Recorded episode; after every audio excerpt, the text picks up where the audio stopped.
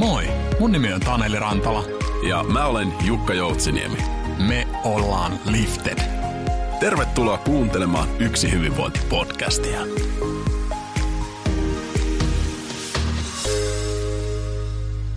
Tervetuloa aurinkoisen Yksi hyvinvointi-podcastin mukaan. Tänään, tänään on kevättä rinnassa ja mieli korkealla. Meillä on huippuasiantuntijoita työkykyjohtamisen ja työyhteisön hyvinvoinnin kehittämisen ääressä täällä näin keskustelemassa tänään työkykyjohtamisesta ja myös sitten tulevaisuuden asioista tällä rintamalla. Ja toivotan tervetulleeksi Yksi hyvinvointipodcastiin Veritaksen asiantuntijat Juhan Troithard ja Minna Steenmanin. Tervetuloa.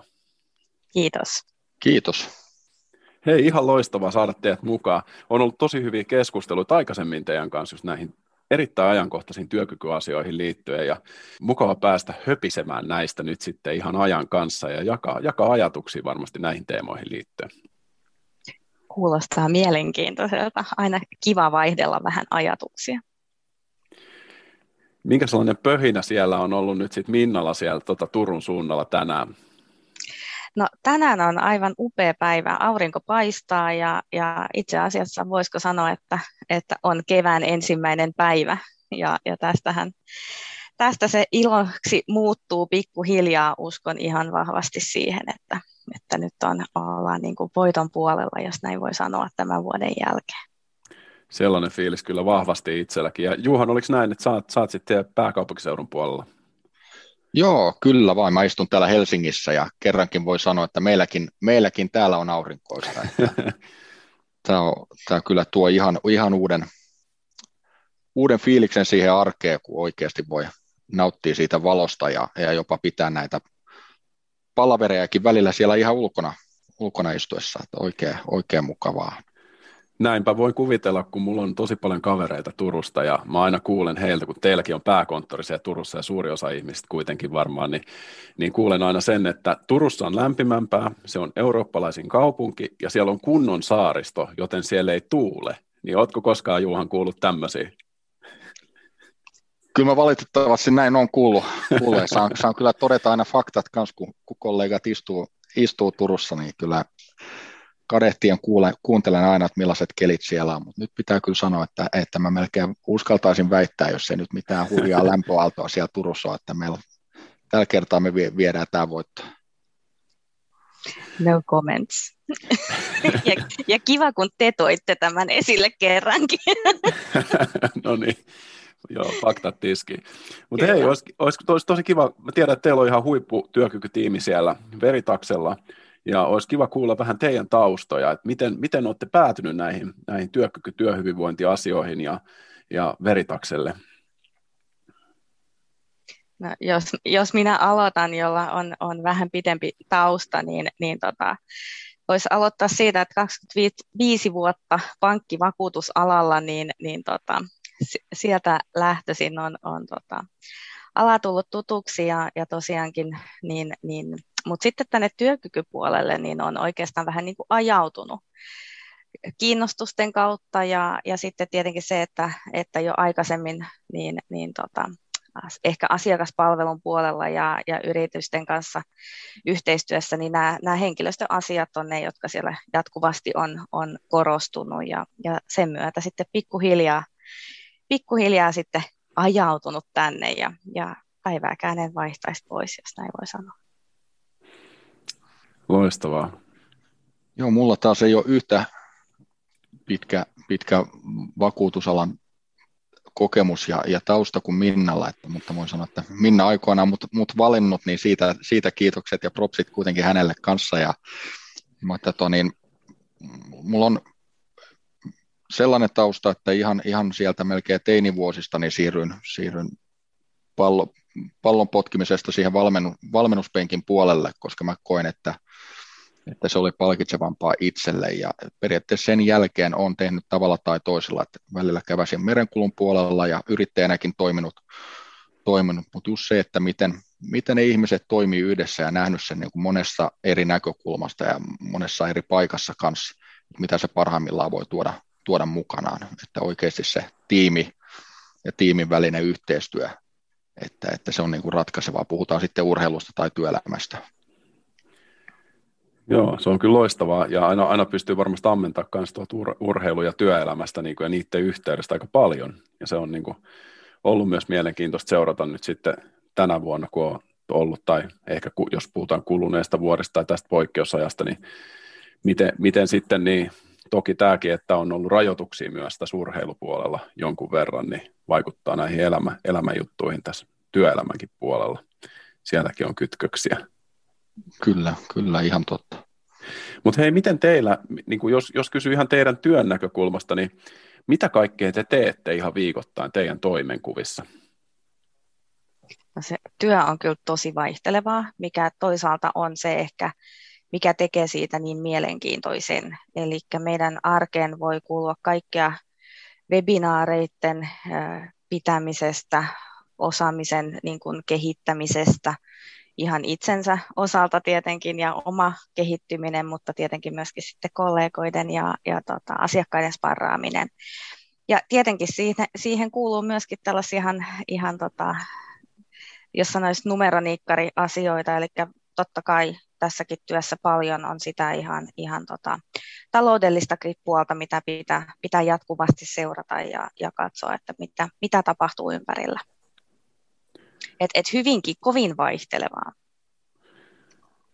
Kyllä, kyllä mä tuossa komppaan, komppaan Minnaa, että aika, aika täydellisesti kuvattu meidän, meidän työtä, mutta toki mekin pohditaan hyvin paljon, koska me, meidän työhön kuuluu, kuuluu näiden psykososiaalisten asioiden niin kuin ajattelua ja suunnittelua, niin, niin toki pohditaan myöskin paljon se, että mitä, mitä meidän tulisi tehdä ihan kanssa niin kuin työntekijän näkökulmasta siellä omassa työyhteisössä, miten me saadaan toimimaan ja kokeillaan paljon, jos, jos joku sanoo, että laitetaanko webinaariin tällainen asia, että rohkea kokeilu, niin todetaan hyvinkin nopeasti, että, että kyllä se kuuluu sitten meidän itsekin toimia näin. Et pyritään ainakin tekemään hyvin, hyvin paljon, paljon sellaista kanssa, mitä, mistä me puhutaan eteenpäin. Et se on silleen tosi mun mielestä mielenkiintoista ja, ja kivaa, kivaa kokeilua. Esimies on jatkuvasti testissä. kyllä, kyllä me haastetaan, haastetaan jatkuvasti, mutta vielä, vielä meillä on välit kunnossa, että tässä istutaan ihan hymyssä suin. Joo, mutta se on tämä ajan henki, että on niin kuin hyviä muutoksia ja joustoja. Miten teillä on nyt sitten näkynyt niin kuin teidän omassa työssä tämä niin kuin NS-poikkeusaika? Et, et, minkälaisia asioita se on tuonut teille? No ehkä, ehkä voisi sanoa ylipäätänsä mitä on nähnyt ja mitä, mitä kuulee on se, että, että toki niin kuin paljon hyvääkin, hyvääkin on just tämä työn tehokkuus, että ne jatkuvat keskeytykset ja, ja työmatkojen väheneminen on tehnyt sen, että saa paljon enemmän aikaiseksi sen työpäivän aikana. Ja samalla myöskin, kun siellä etätöissä monet on, niin, niin pystyy, niiden, pystyy ottamaan niitä mikrotaukoja ja sen, niiden, niiden sivussa tehdä niitä pakollisia kotitöitäkin, mikä sitten taas helpottaa muutakin arkea. Eli, eli tässä, on, tässä on paljon positiivistakin ole, olemassa. Toisaalta on, on myöskin se kääntöpuoli olemassa se, siinä, että, että kun on sitä enemmän aikaa, niin moni, moni kokee, että työ- ja vapaa-ajan erottaminen, että se on muuttunut haastavammaksi, eli, eli se koti kun on yhtä kuin työ, niin missä vaiheessa sitten pystytään oikeasti lopettamaan ne työt kokonaan siinä. Ja, ja sen on myöskin kuullut, että niitä palavereja on todella paljon, ja sen on itsekin huomannut, että niitä on huomattavasti enemmän, että se oman kalenterin säätely on aika tärkeässä roolissa, että osaa tauottaa sitä päivää, eikä ota vastaan niitä palavereja siihen ihan yhteensoittoon, että niitä taukojakin tulee pidettynä, mutta se on haaste, haaste kyllä, mitä kuulee paljon, että asiakkaiden ja, ja muiden parista, että, että sitä aikaa, tuntuu, että se aika, mitä, mitä oli enemmän, niin se täytetään myös hyvin paljon tämmöisillä pakollisilla palavereilla ja muulla.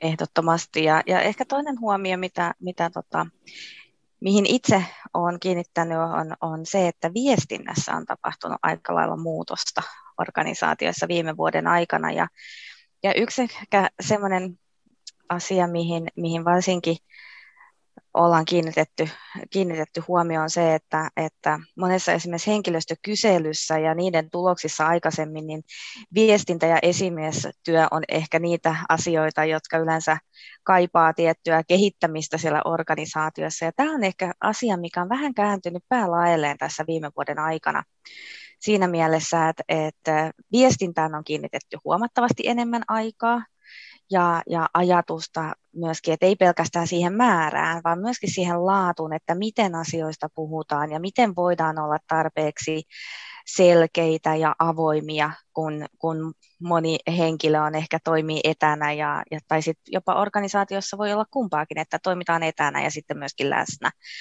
Tämä on tietenkin yksi asia ja, ja toinen on tietenkin se, että mitä, mitä enemmän ollaan kiinnitetty siihen viestintään huomiota, niin myöskin se, ehkä paremmaksi se esimiestyö ollaan, ollaan tota, ää, niin kuin arvostettu. Et, tota, Tämä on, tää on ehkä yksi asia, mihin itse olen kiinnittänyt huomiota, että tämä on muuttunut vähän päälaille.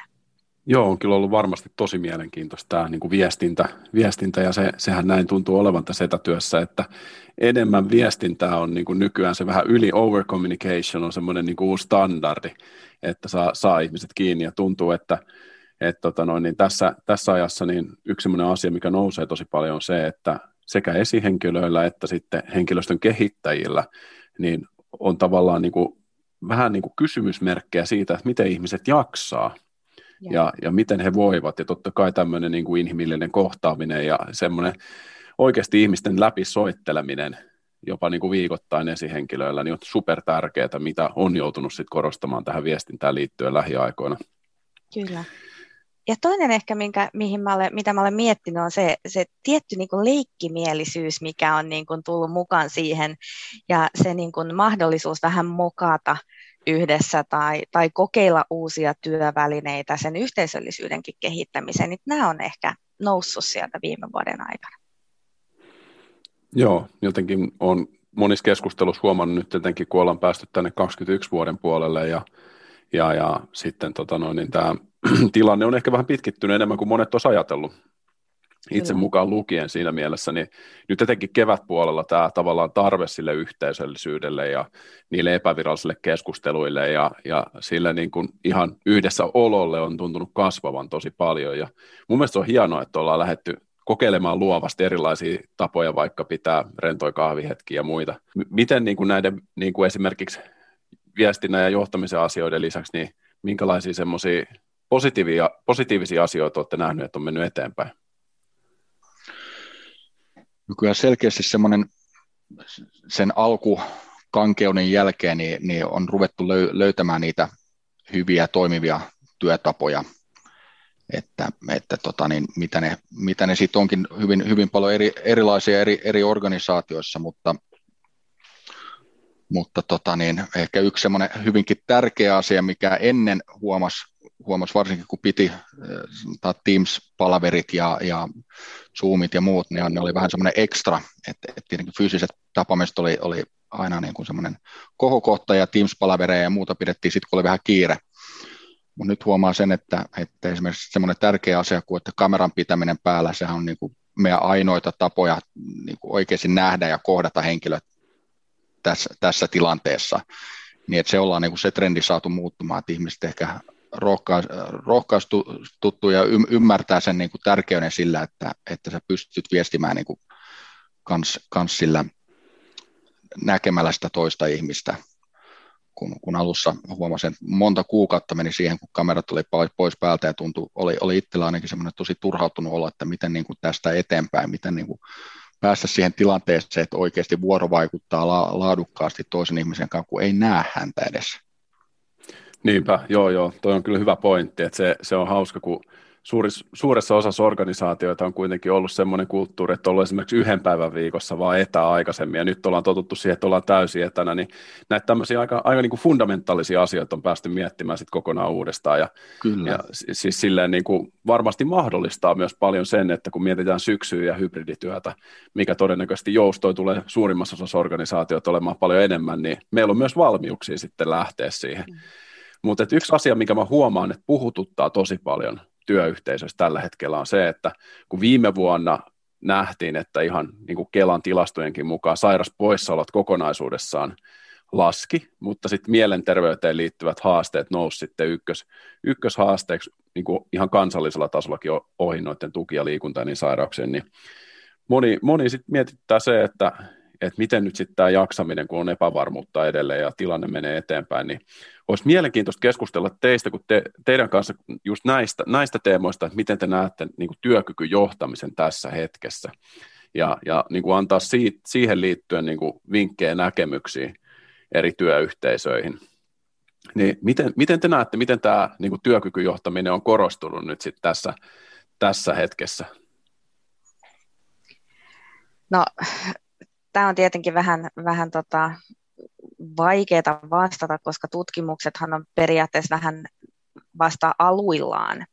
Ja, ja tota, ihan lopullisia tuloksia tai, tai niihin on, on tässä vaiheessa tietenkin hankala ottaa, ottaa kantaa, mutta mut onhan se muuttunut. Ja, ja tuossa tota, ihan niin kuin aikaisemminkin todettiin, niin kyllähän se on pitkälti kiinni siinä, että, että se, se lähiesimies on, on hyvin tietoinen, mitä siellä, siellä tota, ää, kollegoiden arjessa tapahtuu ja, ja tota, käyttää sellaiseen huomattavasti ehkä enemmän aikaa.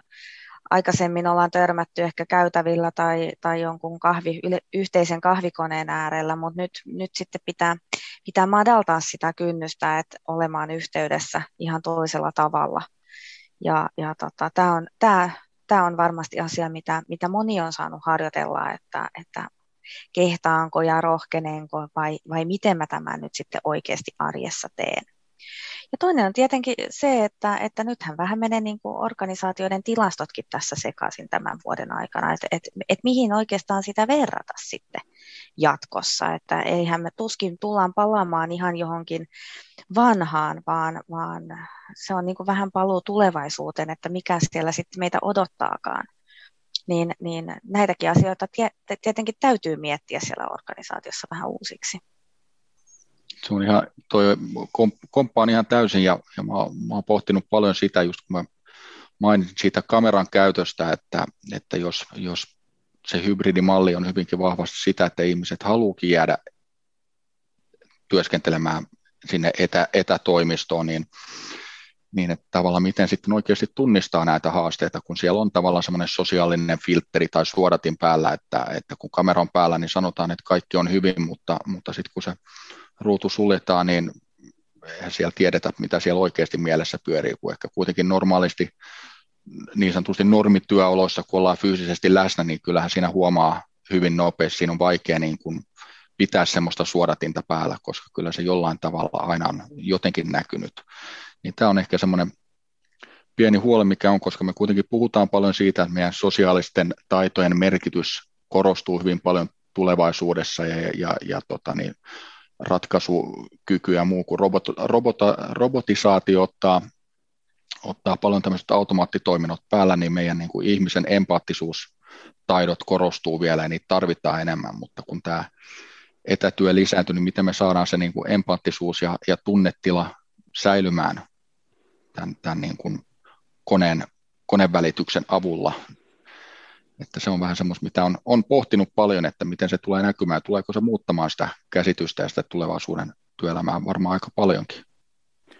Sitten ehkä huoli on ainakin mulle eh, niissä henkilöissä, jotka niin kuin jo ennen korona-aikaa eh, helpo, niin kuin helposti vetäytyvät siitä, siitä niin kuin yhteisestä tekemisestä, yhteisestä niin kuin tapahtumista ja, ja tota, niin, niin näiden kanssa, että miten me niin kuin varmasti nämä kotona olevat rutiinit ja muut, niin ne ehkä helposti on myöskin ottanut vallan siitä, että miten, miten tämä vuosi on sujunut. Ja jos muutenkin on helposti jää siihen omiin oloihin, niin, niin tämä kynnys tu, niin kuin palata sitten siihen arkeen ja, ja taas niin kuin käynnistää se moottori uudestaan ja pyrkimys olla siellä muiden kanssa tekemisessä. Tämä on ehkä se, mitä, mitä mua huolestuttaa. Ja, ja myöskin ehkä vähän semmoinen traditionaalinen ajatus siitä, että kun tiedetään, että pitkä kesäloma takana, niin aina tuntuu vähän, vähän tota oudolta palata sinne arkeen. Niin tässä on nyt niin kuin aika monta kesää lomaa vietetty ennen kuin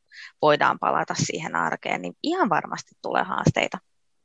Joo, tosi mielenkiintoista. Silleen, Just näin, aina haasteita ja mahdollisuuksia käsi kädessä. Ja se, on, se on mielenkiintoista, kun tämä on ehkä ollut semmoista tietyllä tavalla eriarvoistumisen aikaa myös työyhteisöissä.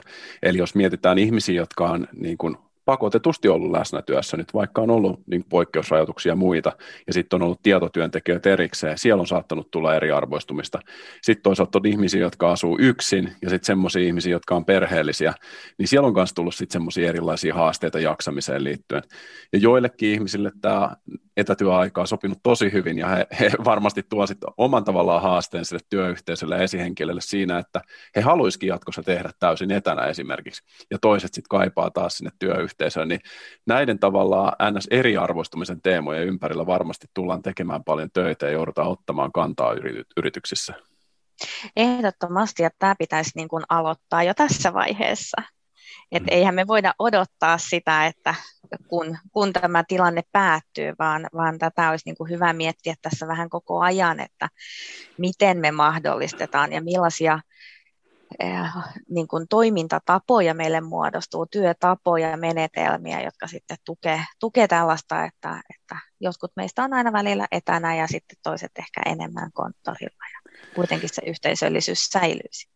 Joo, se on mielenkiintoista, että sinänsä varmasti yrityksille, joilla on ollut semmoinen agiili, aika nopeasti mukautuva työntekemisen tapa ja kulttuuri ja tapa johtaa, niin on ollut tietynlainen kilpailuetu, kun nämä tilanteet on muuttunut niin nopeasti. Mutta nyt kun mietitään esimerkiksi sitä, että toivotaan, että päästäisiin takaisin siihen lähityöhön myös ja siihen uuteen työntekemisen malliin, mikä se sitten yrityskohtaisesti onkaan, niin siinähän tullaan sitten sen perässä, että mitä nämä tilanteet vaatii ja mitkä on valtion niin kuin rajoitukset kokoontumisen osalta, niin mm. varmasti tosi mielenkiintoista se, että kun tuntuu, että tämä etätyö, jos reflektoi taaksepäin silloin, kun tämä alkoi, niin asiat tuli tosi nopeasti ja sitten jouduttiin miettimään tavallaan vastaisin tilanteessa. Mutta nyt meillä olisi mahdollisuus kuitenkin oppia se, että hei, silloin jouduttiin tekemään joustoja, mutta ei nyt ei olla naiveja sen suhteen, etteikö jouduttaisi miettimään uudestaan tätä tilannetta myös sitten siinä tulevaisuuden työmallissa, mikä teidän yrityksessä on. Kyllä. Ihan, ihan totta kyllä ja, ja nimenomaan niin kuin Minna, Minnakin totesi, niin se suunnittelu on niin kuin hyvä ja dialogi käydä jo nytten, eikä, eikä odottaa sitä, että odottaa sitä liikaa, vaan, vaan suunnitella nyt jo etupainotteisesti. Joo, ja se on silleen kiva, että varmasti nämä niin kuin työkykyhaasteet on sinänsä niin kuin teemana noussut niin kuin mieleen ihmisille, jotka on vastuussa sit niistä yrityksen henkilöistä kuitenkin. Mutta sitten, sitten kun tavallaan tämä saattaa olla yksi asia niiden monien muutosten keskellä, mitä se liiketoimintaympäristössä on myös te- tapahtunut, niin mun mielestä tässä keskustelussa olisi hyvä tuoda teidän, teidän kantaa sieltä työeläkeyhtiöltä myös siihen, että minkä takia nämä työkykyriskit on niin kuin myös taloudellisesti tosi merkittäviä, niin miten te, miten te yleisesti niin kuin autatte esimerkiksi henkilöstöpäättäjää viemään näihin asioihin liittyvää niin kuin tietoa taloudellisesti se yrityksessä eteenpäin? Mitkä, mitkä on niitä tärkeimpiä asioita, mitä kannattaa ottaa huomioon sen yrityksen johdossa? No tietenkin ensiksi ehkä herättely siihen ymmär- ja, ja niin kuin se ymmärryksen lisääminen sille, että tämä oikeasti, tässä on myös taloutta mukana, että ei tämä ole va- vaan sitä kukkahattutätien äh, niin kuin höttöä, vaan, vaan oikeasti niin niin jos lähdettäisiin siitä, että, että kuitenkin varmaan aika harva päättäjä haluaisi maksaa tekemättömästä työstä. Ja siitähän tässä on kyse. Et, et mitä enemmän meillä on, on ihmisiä, jotka keskittyy tai tekee kaikkea muuta kuin sitä, mihin heitä, heidät on niin kuin palkattu, niin, niin tota, sen vähemmän siitä, niin kuin saa, saadaan aikaiseksi. Et, et sehän olisi se niin kuin, tota, ehkä tavoitetila niin, niin, niin tämä on ehkä se mun mielestä, mikä on se kaikista tärkein, että, että ymmärretään oikeasti tämä. Että et tässä on, on kumpaakin, sekä tätä taloutta, mutta tänä päivänä toisaalta, kun sitten puhutaan ehkä näistä myöskin nuoremmista sukupolvista, niin, niin tietenkin siellä se inhimillisyyskin korostuu. Ja, ja se hyvän tekeminen ja, ja myöskin ehkä vähän laajemmalti se hyvän tekeminen ja, ja yhteiskunnan kautta ja näin. Et, et, et moni asiahan tähän tietenkin vaikuttaa, mutta mut, kuten tuossa ihan ensimmäiseksikin mainitsin, niin osa meidän työviikkoahan on sitä, että me tehdään laskelmia meidän asiakkaidemme kanssa, että mitä mahdollinen työkyvyttömyys tietylle organisaatiolle tulee maksamaan, tai sairaspoissaolo tai vasta.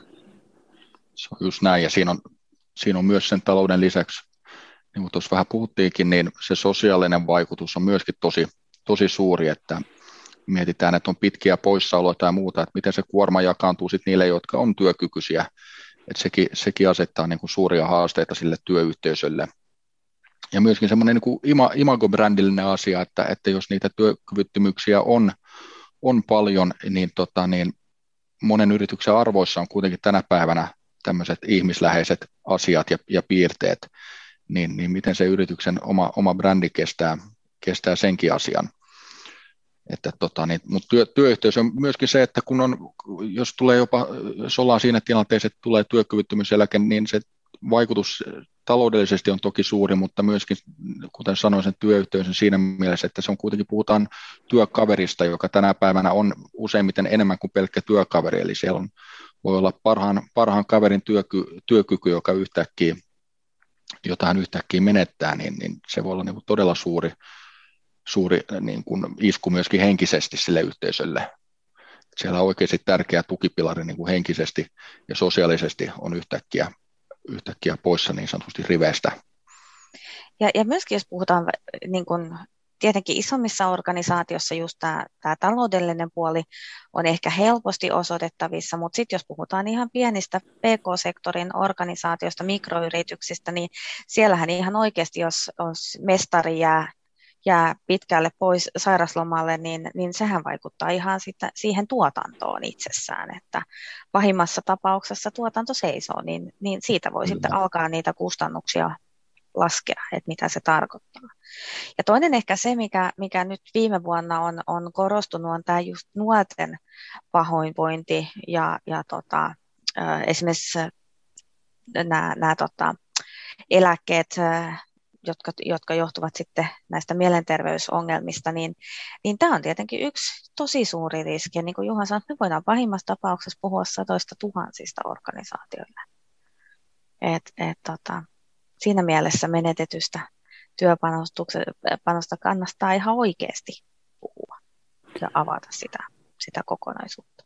Mun mielestä tosi kiva, että tuotte esille tätä inhimillistä puolta ja tätä kanssa, että niin kuin mitä se ihmisen työkyvyn menettäminen oikeasti merkitsee ja minkälainen voi olla, niin kuin mun mielestä hyvä pointti kanssa se, että minkälainen yksi henkilö voi olla sen koko ryhmädynamiikan kannalta myös, niin kuin kaikkien jaksamisen osalta. Ne on monimutkaisia asioita ja niitä on vaikea laittaa luvuiksi, mutta se on mun mielestä hyvä, että kun näille pitäisi olla enemmän tilaa kanssa ja johtoryhmän keskusteluissa, että minkälaisia ne vaikutukset on. Että sitä ei ennen kuin se on toteutunut, niin yleensä huomaa, mutta että sama just niin kuin näissä vaihtuvuuksissa, mihin aika paljon hukkuu sit näitä työkykyhaasteita myös, että mitä sitten kun lähtee yksi, yksi tosi avainpelaaja, niin minkälainen vaikutus silloin yritykselle, että niitähän usein näissä lasketaankin, että mikä on keskimääräinen vaihtuvuuden hinta.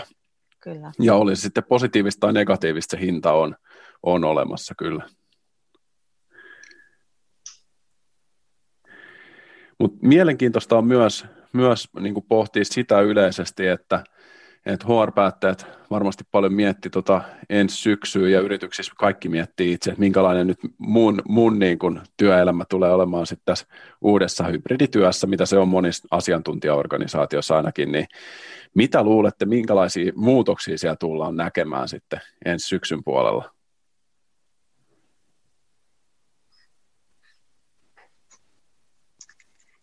Jaa, tota, riippuu tietenkin vähän nyt siitä, että miten se syksy, miten se yhteiskunta aukeaa tästä. Niin, oletetaan, että, oletetaan, oletetaan että päästään. Että, että sitten ei ehkä kannata puhua syksystä siinä mielessä, että siitä tilanteesta, kun päästään takaisin. Mulla on jo itselläni tämmöinen vähän positiivinen, positiivinen mindset, että syksyllä päästään, mutta, mutta että se on ihan hyvä pointti, että, että silloin kun päästään takaisin siihen hybridityöhön enemmän se ehkä, mitä, mitä mä toivoisin, on, on ehkä tämmöinen, että, että niin kuin sanoin, että me ollaan nähty tässä viime vuoden aikana se esimiestyön korostuminen ja että, että oikeasti esimiehet kyllä heihin voi luottaa ja he, he hanskaa sen arjen ja, ja työkavereista – huolehtimisen. Ja, ja tämä on ehkä semmoinen, mitä, mitä joskus ollaan, ollaan kollegoiden kanssa puhuttu, että HR helposti, helposti ottaa hyvin, hyvin laajan roolin siitä työkykyjohtamisesta ja, ja menee jopa ehkä välillä liian pitkälle siinä, että halu, halussaan auttaa niitä esimiehiä ja ottaa sitten sen vastuun heidän halteelta. Ja tämä ehkä, että jos me jotain oltaisiin opittu tämän vuoden aikana, niin ehkä tämä olisi yksi, että luotetaan niihin esimiehiin. Kyllä ne, kyllä ne jatkossakin ihan oikeasti pärjää niissä keskusteluissa ja, ja pohdinnoissa siellä arjessa ja HL sitten pystyisi keskittymään ehkä enemmän tähän näihin kokonaisuuksien johtamiseen, niin se olisi semmoinen mun toive ainakin, että jos, jos tästä vuodesta jotain otettaisiin mukaan. Joo, kyllä mä yhdyn tuohon, että ihan, ihan samoja, samalla linjalla, että saataisiin enemmänkin siihen, siihen ajatteluun, että sen sijaan, että luodaan niitä uusia prosesseja, nyt kun niitä muutoksia on tullut paljon, niin varmasti monella mielessä se, että nyt tähän pitää luoda uusi prosessi ja tähän pitää, mutta että saadaan oikeasti tuotua ne sinne arkeen vahvemmin, että, että ei mietitäkään niin paljon sitä uuden luomista, vaan, vaan jo sen olemassa olevan, nyt käytetään sanaa jalkautumista, se on ehkä vähän semmoinen sanana semmoinen hirviö, mutta, mutta kuitenkin, että ollaan niin kuin lähellä niitä esimiehiä ja, ja pohditaankin enemmän sitä HRn roolia siinä, että HR mahdollistaa esimie- esimiesten niin kuin toiminnan. He on, niin kuin, he, on, he on niiden esimiesten coacheja, mentoreita, sparraajia ja sitä kautta niin kuin lähestyä sitä asiaa enemmänkin. Joo, toi on kyllä super, super tota noin, niin hyvä pointti ja mielenkiintoinen pohdinta siinä mielessä, että huomaa, että myöskin tässä niin kuin henkilöstö vastuulliset ihmiset niin kuin HR on ollut tosi kuormittuneita tästä poikkeusaikana, kun on tullut hirveästi kaikkea uutta ja koko ajan joutunut mukautua ja ei oikeastaan päässyt näihin perussuunnitteluhommiin ja muihin, missä normaalisti ollaan oltu, että, että toi on mun mielestä Minnat kanssa hyvä nosto siinä, että, että luotetaan siihen, että esihenkilöt osaa ja, osaa ja hoitaa ja, ja sitten voitaisiin jatkossa ehkä keskittyä kanssa enemmän, sitten toivottavasti ei tule näin paljon näitä muutoksia ja yllätyksiä totta. Näinhän me toivotaan, kyllä, kyllä näin toivotaan. Miten te näette, näette sitten niin kuin teidän, teidän omassa työyhteisössä Veritaksella, minkälaisia asioita te toivoisitte itse, itse sitten tulevaisuuden työn tekemiseltä näillä kaikilla hyvillä opeilla, mitä me ollaan saatu aikaan? No tuohon on äärimmäisen helppo mun ainakin vastata siinä mielessä, että meillähän syksyllä valmistui uusi pääkonttori ja ja joka on siis aivan upea ihan, ihan niin kuin väreiltään ja suunnittelultaan, toimivuudeltaan kaikkea, mutta nyt niin kuin ei olla oikein päästy nauttimaan siitä, niin, niin sitä odotan, että, että porukalla päästään nyt sitten nauttimaan näistä uusista tiloista, että se on kyllä semmoinen, mitä nyt, nyt niin kuin ihan hirveästi odottaa. Ja, ja tietty niin kuin joustojen kautta ja sen oppimaan, mitä nyt tämä viime vuoden aikana on tullut, niin, niin toki niitäkin hyödyt, hyödynnetään, että sitten kun se, se ensimmäinen niin kun innostus siihen, siihen paluu tulevaisuuteen on tullut ja, ja uusi konttori ja muu tutuksi, niin totta kai sitten just niitä työelämän joustoja ja muuta, mitä tässä nyt on hyvin opittu, niin että ne säilyisikin siellä sitten jatkossa. Kyllä, jotenkin tuntuu, että se ennen se meidänkin työssä tietenkin me kohdataan paljon ihmisiä ja se, se on sitä meidän työtä, että me ollaan ihmisten parissa, niin, niin sitä alkoi ottaa sitä ihmisen kohtaamista ihan itsestäänselvyytenä. Kyllä mä nyt odotan sitä kanssa ihan, että pääsee, pääsisi fyysisesti pitämään erilaisia tilaisuuksia taas fyysisesti ihmisten kanssa. Et se, se on kyllä semmoinen, mitä todella, todella tota, niin haikailen oikein sen perään, että, että pääsisi samaan tilaan ja keskustelemaan, koska se tunnetilan luominen on kuitenkin, että vaikka, vaikka webinaarit ja, ja, ja Teamsit ja muut toimii oikein hyvin ja on, on ollut todella paljon tehokkaampia kuin mitä ennen oli, niin, niin kyllä se tunnetilan luomisessa niin se face-to-face kohtaaminen on täysin, täysin eri asia.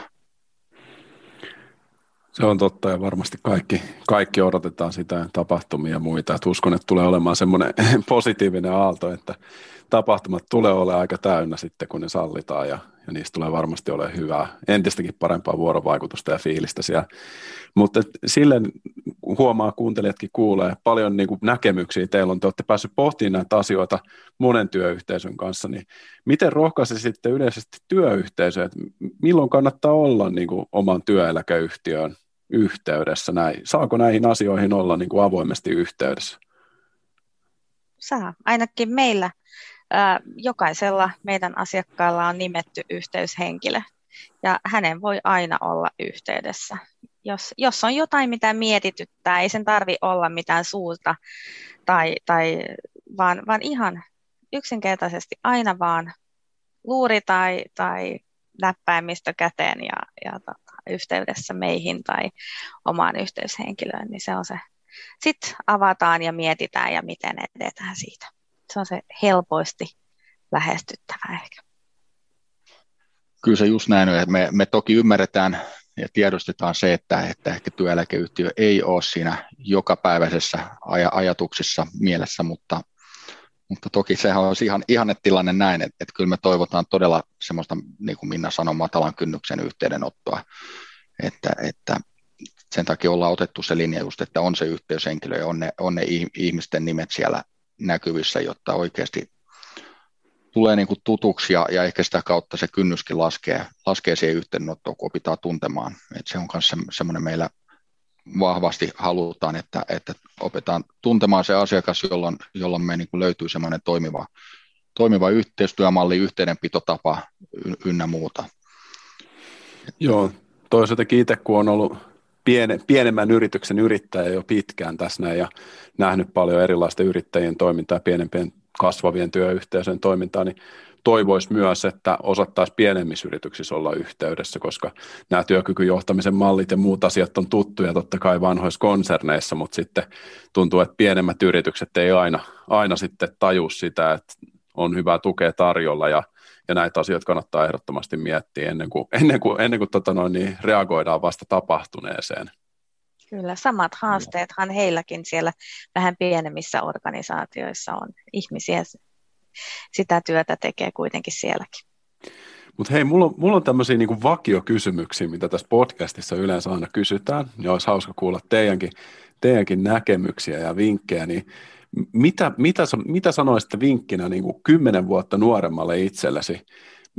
Mikä olisi semmoinen yksi vinkki, minkä voisit sinne menneisyyteen laittaa tulevaisuudesta? Jaa, yksi, yksi vinkki, tuntuu, että niitä vinkkejä olisi aika paljonkin, että, että saisi sen nuoremman minä niin kuin muuttamaan niitä palaamaan menneisyyteen, niin muuttaa se aika monta, montakin asiaa siellä, mutta ehkä semmoinen, semmoinen niin kuin yksi asia, mikä selkeästi ajatuksissa voisi vois sanoa nuoremmalle Juhanille, että, että ei, ne, ei, ne, ei ne työt tekemällä lopu. Semmoinen klassinen sanonta, mutta, mutta kyllä mm. niin kuin pitää vahvasti paikkansa, että, et, et, ja sitten ehkä toisena hy, hyvänä toisena, että, että koskaan ei ole korvaamaton, että ei kannata rakentaa sellaista niin kuin kuvaa, että haalimalla sitä työtä niin tekee itsensä jollain tavalla korvaamattomaksi, koska se on niin kuin täysin katastrofaalinen ja loputon suositte itselleni, itselle. Ja tota niin, Joo, että kyllä, kyllä, kyllä se vapaa-ajasta nauttiminen sitä kautta, että, että ei tee samalla tavalla niitä työtä, niin, niin se on niin tärkeää, tärkeää. Ja jos, jos kymmenen vuotta sitten olisi tiennyt, että itse asiassa sillä tavalla on jopa tehokkaampi työssä, niin se olisi ehkä muuttanut sitä tapaa, mutta onneksi, onneksi on nyt, nyt herännyt siihen kyllä, kyllä, mutta tämmöisen vinkin mä antaisin itselleni. Erin, erinomainen niin aiheeseen sopiva nosto kyllä, Juhan. Mitäs Minna? Mä oon vähän samoilla linjoilla kyllä Juhanin kanssa kieltämättä, eli, mutta ehkä just tämmöinen tietty rauha siihen tekemiseen, että, että työura on, on tarkoitus olla aika pitkä ja, ja siihen 40 vuoteen mahtuu niin ylä- ja alamäkiä.